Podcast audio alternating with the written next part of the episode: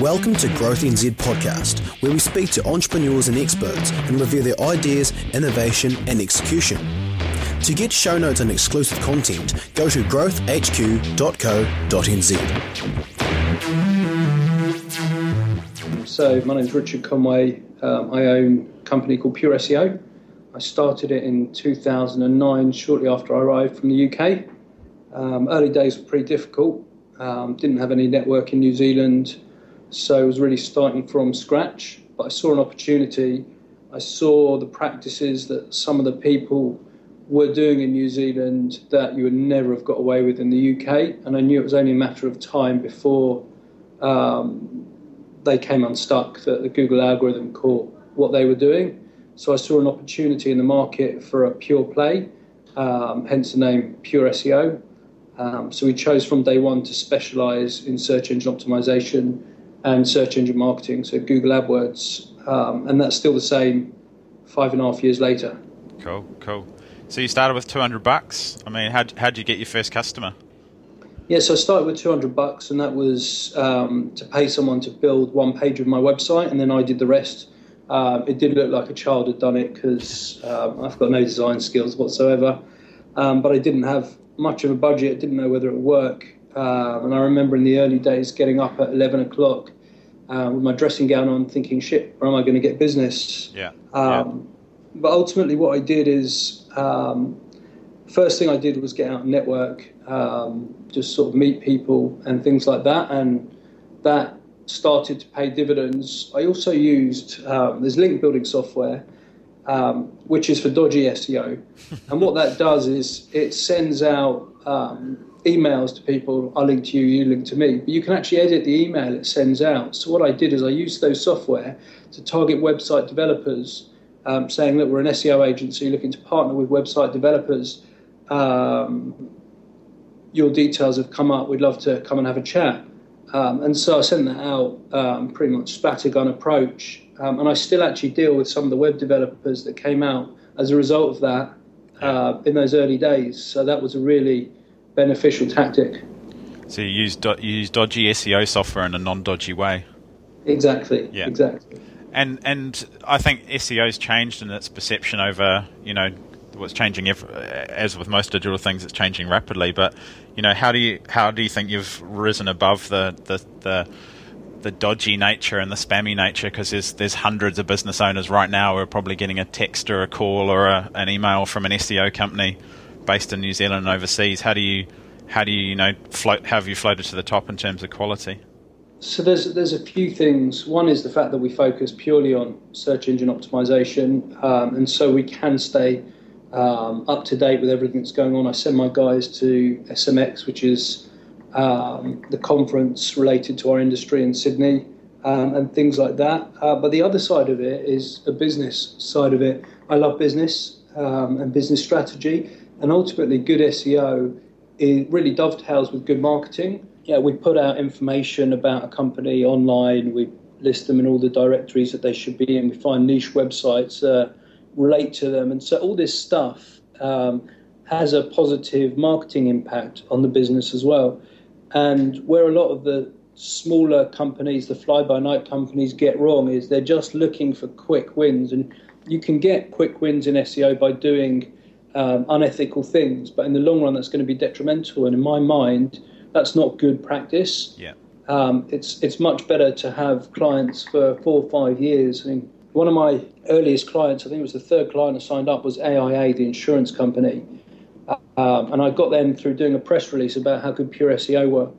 And what four and a half, five and a half years later, they're still a client. They've brought on another website. They've recommended us to other people. And so that long term strategy and actually working um, for your clients um, has been beneficial and has helped us grow.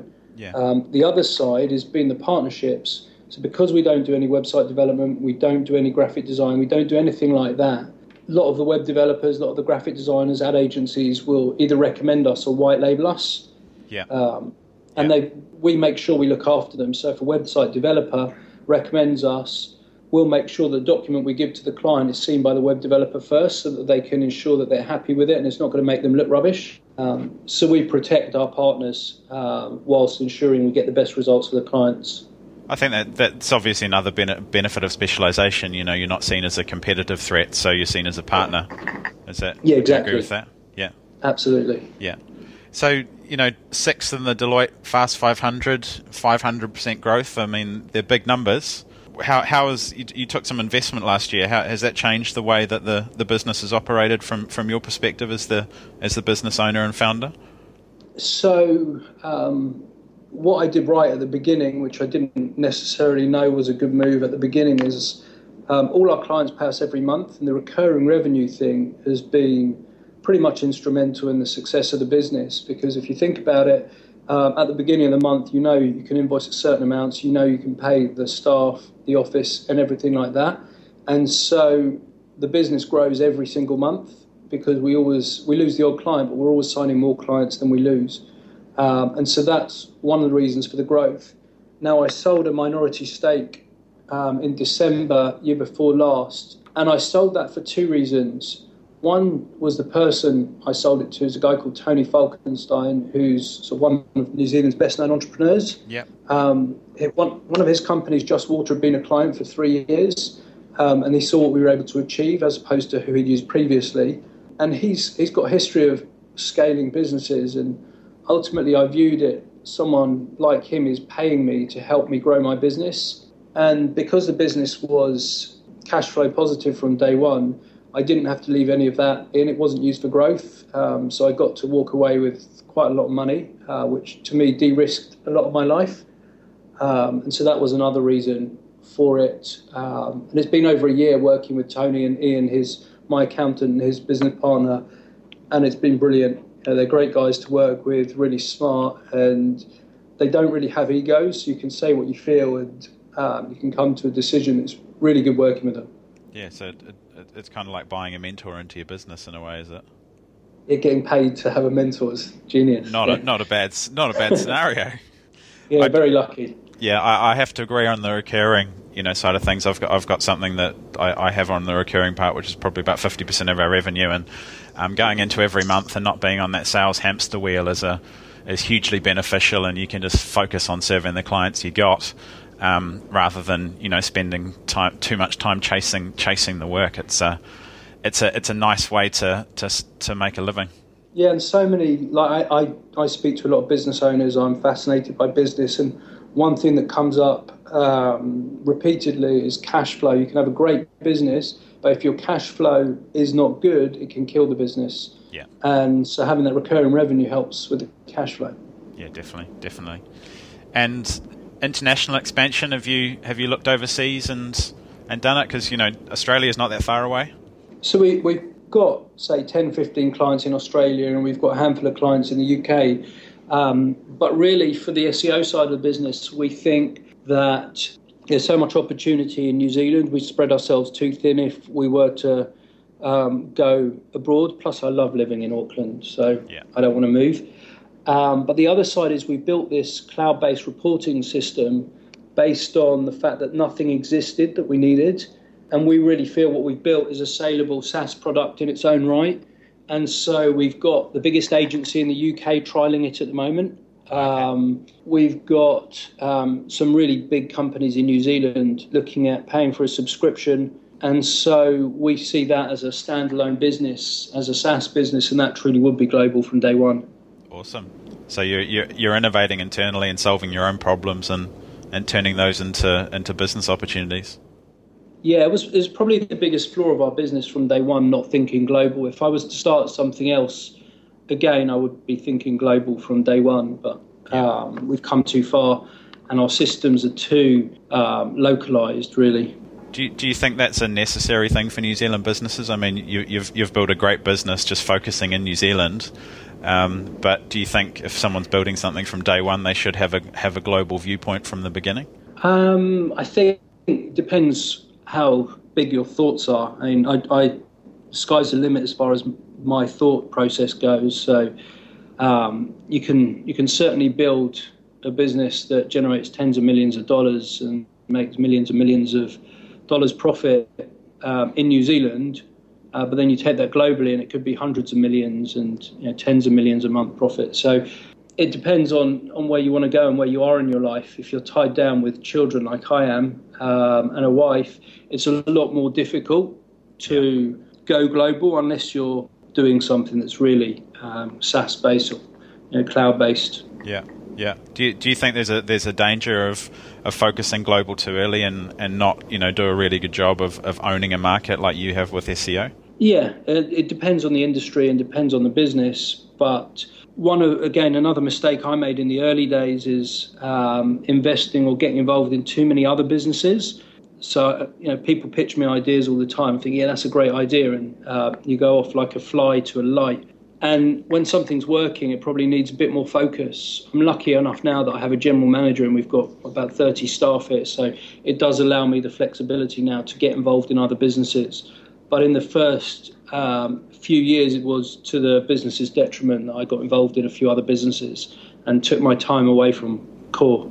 Yeah yeah, I, I, must admit to suffering from a bit of entrepreneurial ADD um, yeah. myself. So, but um, as my wife says, I'm probably not going to run out of ideas. So there's a, there's plenty of opportunities to, to tackle when when the time's right, isn't there? Exactly. That's exactly my thoughts. So so obviously Tony and and and that that that relationship's borne, borne fruit in terms of you know other mentors and things you've you've been you know in the in the media going to Necker Island and, and hanging out with, with you know Big Richard. How has um, those kind of experiences you know shaped you as a as an entrepreneur and business owner? So I I strive um, meeting other people and and um, sharing knowledge. I'm a big believer in the more people you speak to, the more people you interact with, the successful people you're around, the more you learn yourself. And so you pick up gems. And I was lucky enough to be invited to spend best part of a week on Necker Island with Sir Richard Branson and uh, 15 other entrepreneurs from around the world. And um, amazing experience, just took away so much and had so much fun.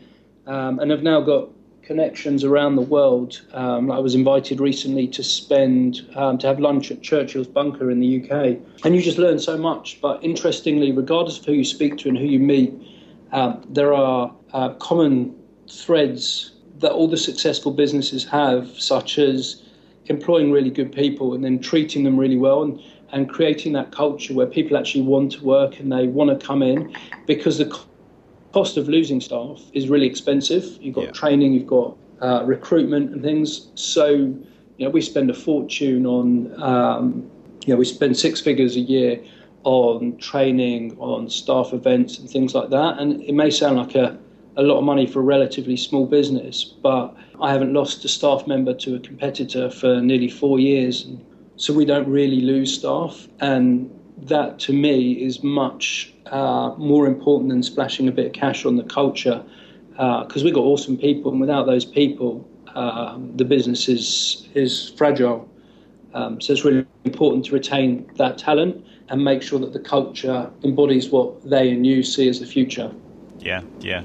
In your experience dealing with these, you know, billionaires and you know high net worth people have, have done it and probably you know succeeded multiple times. So they, do they? Is it is it their thought process? What what marks them out as different to to the mere mortals, for want of a better word? So a lot of them are eternal optimists. Um, so they're always looking from the positive side. And I think if you're an eternal optimist, you actually um, see more opportunities because everybody gets presented with opportunities. Um, then there's a large amount of luck. I think every really successful um, person that I've come in contact with cites a certain something that happened um, that helped them get that stage, whether it's Richard Branson with um, getting funding or pretty much everybody has luck. And I know you make your own luck to a large extent, but unless you put yourself out there and have a go, and be eternally optimistic, it's hard to be that successful. They're also very single minded. So if they want to do something, want to achieve something, um, they really set about how to achieve it and they just go and do it rather than procrastinating and saying, you know, what, what if this, what if that. they just say bugger it, let's just do it and see what happens. And yeah, and I've, the, I've heard entrepreneurship being described. You need to be a good entrepreneur. You need to be, need to be delusionally optimistic because you need to you need to believe something that, that that no one else believes, and you need to be slightly slightly delusional to think it's going to work. Absolutely, and you need to to also be able to challenge yourself. Um, I think it's Claudia Batten, who's a Kiwi entrepreneur. Um, she coined the phrase "vomit moments," and if you're not um, pushing yourself to that extreme where you feel sick um, regularly, you're probably not going hard enough. And so, yeah, it's the phrase as well she uses embracing deliberate discomfort, and I think that's really on on pat because as an entrepreneur, you've really got to stick your foot forward and um, lead the way. And it's not comfortable, but if it was comfortable, everybody else would be doing it. Yeah, exactly, exactly. So, I mean, back to the back to the well, let's let's face a slightly dry subject of SEO, but but actually SEO is just as you highlighted earlier. It's you know it's it's the outcomes, it's the business outcomes that you're driving, which is what the clients see value in, isn't it? And you know yeah, it's the same with, with my work with you know conversion optimization or audience development or product development. It's the it's the the measurable business outcomes that they they get the results from, but you, the the tools that we use can just happen to be SEO or, or, or whatever we're doing for someone, isn't it? is um, you know what what are the opportunities in SEO in New Zealand because we're we're in a relatively small market and some things are, are, are, highly competitive and, and, and others less so. You know what what are, what are, what are the obvious things that people aren't doing right now that you see that, that, are quick wins for, for small or large businesses here? Okay, so one of the biggest mistakes that people are doing at the moment is there's this whole content marketing wave, and everybody's talking about um, how content's really important, and and that's not wrong. Content is massively important, but what people are doing wrong is they're just churning out spurious content for the sake of it, like whacking a blog post up that nobody ever reads. Now, if nobody reads it, then there is really no value to that content.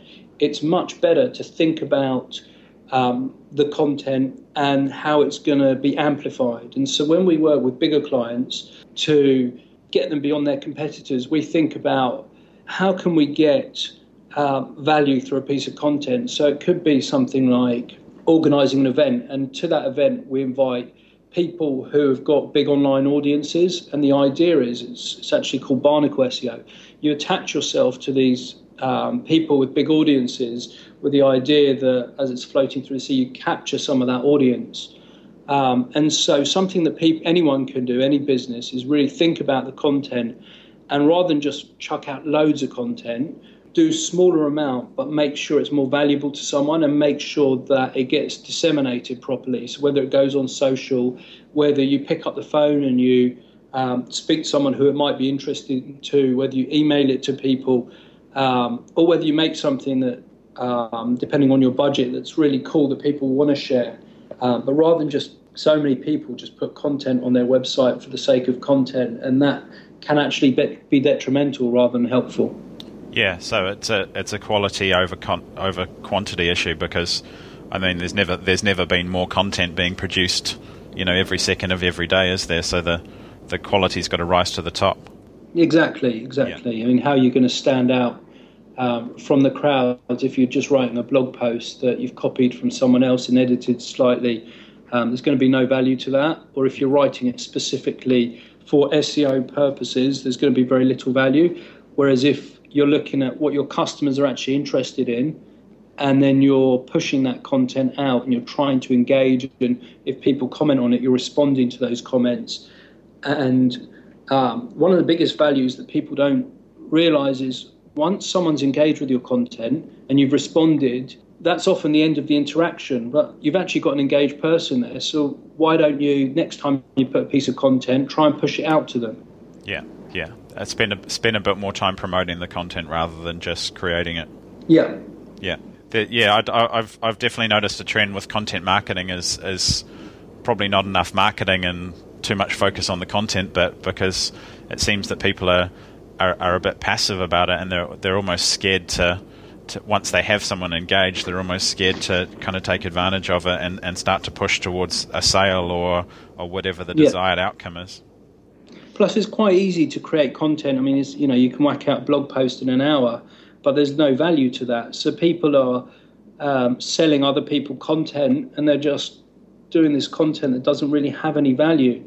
Um, whereas if you spend more time on it and actually put a plan around it, you'll get more uh, value and your customers will get more value through that content. Do people see, you know, I've, I've come across a number, especially especially smaller businesses, as seeing SEO as a bit of a magic bullet and they, they, they come in and optimize their site and then they don't see immediate results, so they're kind of not sure where to go next. Do people have the right attitude towards optimizing, you know, their site to get more traffic to it? So one of the biggest problems that we face as a legitimate SEO company is um, these small competitors coming in and guaranteeing we'll get you on page one within three months and things like that. And when someone guarantees you that, it's likely that they're uh, focusing on shortcuts and they will get you good results into the short to medium term so that they will get you ranking by doing certain things quickly. But in the long term, it can be detrimental to your website. So it's not a quick fix and it's not um, something that should be done in isolation. Yeah. So yeah. SEO isn't going to, it's not the panacea for a website. It's not going to make the website necessarily be uh, massively successful in isolation. You've still got to do your standard marketing things. You've still got to talk about your product. You've still got to get out there on social media. Um, you've still got to run the business. You can't just expect SEO to be the golden bullet to the business. It will help, it will get you ranking, but all this other stuff that you do around it will also help and will also help the rankings and will act as a cumulative effect. Um, and that's that's one of the problems we face is that when people come to us, they expect uh, we'll get the website ranking and suddenly they'll have a $10 million business. They've got to also do the other fundamentals. They've got to have good products, um, other marketing things. Um, that being said, when you have got a good, robust business, SEO can have a huge impact. We had a client a couple of weeks ago who got one lead through their website, which resulted in half a million dollars worth of business and that pays for us forever, basically. And yeah. um, so now they're telling everybody how good we are, and um, and that's how the business grows as well. Yeah, yeah. I'm I'm always a big fan of moving a client towards a quick result, and um, I've never moved them towards half a million dollars after you know uh, one lead, but um, I'm probably not far off. So getting getting a getting a quick result's almost um is, is pretty attractive to, to keeping yeah. a client for the long term. You know, I've I've noticed uh, going into this year a, a, bit more of a waning attitudes around social media. You know, a lot of businesses are, are, are tens or hundreds or, or, even millions of dollars down the track in investing in these channels, um, and some of them are getting an ROI and some of them aren't. Is um, do, do you think some of the lust has come off with the we need to be everywhere and we need to be social um, kind of attitude for, for some of the larger companies? Yeah, so I think the problem with social media is it's not necessarily a sales tool for a lot of businesses. A lot of businesses is just commu- another communication tool. Um, some businesses, so one of our clients is a, a company called Yummy Mummy Fitness, and um, she gets loads of business through her social channel because she interacts with um, the people who um, sign up for their um, fitness training and things like that. And there's before and after pictures, and it's brilliant for her. Whereas I think ourselves, who've got a reasonable social presence, we've had probably one lead um, that's converted into business the entire time we've been running. So, and if you're an accountant, for example, I mean, you're not really going to get business off Facebook. It's the wrong platform for you. That being said, um, a lot of big companies need to be on social because that's where some of their customers um, want to interact with them, but it doesn't necessarily provide a massive ROI. And I would that, say if you're not a lot consumer of good, looked at it. Do you think a lot of companies have looked at it incorrectly? You know, you can you can measure an ROI out of SEO, you can measure an ROI out of conversion optimization, you can measure an ROI out of email. Do you think a lot of companies have looked at social, you know, like that? You know, spending a dollar here doesn't necessarily turn into two, and, and that's been hindered their, their progress in it? I think a lot of people have jumped on it because they feel they have to be on it, uh, because there's a buzz and they feel it's a, a box they've got to tick, uh, rather than actually thinking strategically about what you want to achieve. I think to do a successful social campaign, and we don't, we don't do social, but um, to run a successful social campaign, you've got to have an end result in mind and you've got to plan what you're going to do like any any decent marketing, you've got to have an idea of where you want to get to rather than just thinking, oh, we're going to do social, let's stick up an app, see what happens, um, and then not follow it up. So I think part of the problem is the planning around it and the thought process around it. Yeah, yeah. I, I, I read something um, from Mitre 10 yesterday, and you know they seem to have a very. I, I, my impression of them is they have one of the best kind of multi-channel approaches in retail at the moment, and you know they're very much in the, the social monitoring and and kind of customer service kind of angle rather than a it's a sales channel and it has to generate X number of dollars, um, and and that's where they come from from their investment. So, I think I think and looking and, and and being inside a few businesses of similar sizes, you know that that seems to be a kind of similar a similar viewpoint. It's in social media is an excellent customer service channel because that's where the customers want to, that's how the customers want to communicate, and that's that's natural for them. Yeah, yeah, no, absolutely. And we've got next week. There's um there's a big Google uh, update uh, focused around mobile. Um, you know, dramatically called Mobilegeddon. What um, yeah are, are, are, New Zealand businesses or businesses in general paying enough attention to, to mobile as a channel, in, in your opinion? Well, pretty much one in two search in New Zealand is now through a mobile device. And so um, if they're not on mobile, they're um, really behind the times. And, and, Google have been warning about this for quite a long time. There's something called Webmaster Tools, which is free software, which most websites should be on. And and for months and months, Google's been sending out messages to people telling them their website's not mobile ready. They've also got tools which are free, which you can put your URL in and um, see how mobile friendly your website is.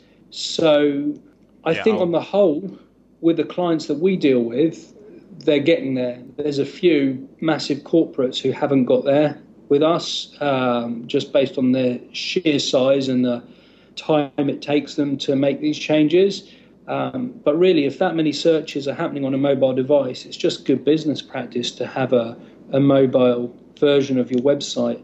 And if you've got a small business and you haven't got massive budgets to make a mobile version, there's software like DudaMobile and things like that where you can pay 100 US a year and it makes a mobile version of your website. So it doesn't have to be really onerous, but I think it's really important that people get mobile ready. We don't know quite how it's going to affect the rankings. Um, but whenever Google come out and say something, um, it's going to become bigger and bigger. Yeah, yeah. I'll, I'll, put links to those uh, those mobile tools uh, on cool. on the show notes. And mobile as a channel is, I, I see a lot of businesses like deeply unprepared for it, and some who are probably looking at it the wrong way. Is you know, but you just need to look around in terms of look at any anyone when you walk into a lift or walk down the road, and everyone's looking at a mobile you know a mobile screen. So it's not just about search; it's the way you interact with customers and, and the actions you want them to take. Because I know one of the for some of the businesses I work with, you know, conversion rate is a is a big challenge on mobile, um, and they're starting to have to rethink the whole experience uh, rather than necessarily focusing on the metrics they look on desktop. But th- this update um, is going to punish people quite it looks it looks to be this update will punish people quite severely who who aren't prepared for that for that mobile you know world we live in. Yeah, and it, it brings me on to just one more thing. One thing that we're looking at and that we believe is is going to be part of the future of SEO is um, historically SEO has been about searching on a desktop or, or searching using typing. But now, certainly in the US, more and more searches are, are being enacted by voice, and the way we search with voice is different to the way we write things. And so, as an SEO agency, we're having to look more into how to work with voice search and how the commands and the search terms with voice search differ from searching by typing things in. And so that's one of the areas we're really looking into going forward. Awesome, awesome. Well, it's been great talking, Richard. Have a bit of a a bit of a plug for the business. How can people, you know, learn more about you and, and get in touch with you if they if they think you they want to work with you? Cool. Um, yeah. So our website is www.pureseo.co.nz. Uh, we've got a phone number 0800 search. Have a look on our website at our blog. Um, give me a buzz. Um, 0800 search or 09950 3888. Uh, willing to help anyone. Awesome. Cool. I'll, I'll, give, I'll give you a free backlink on my off my site as well. So uh, I'll, i am sure it'll help your rankings a bit with that. awesome. Thanks a lot. Thanks. Cheers.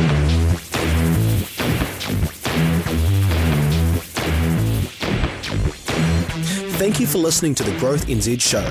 To find show notes for this episode, head over to growthhq.co.nz. If you enjoyed today's episode, you can leave a review in iTunes. I sure would appreciate it.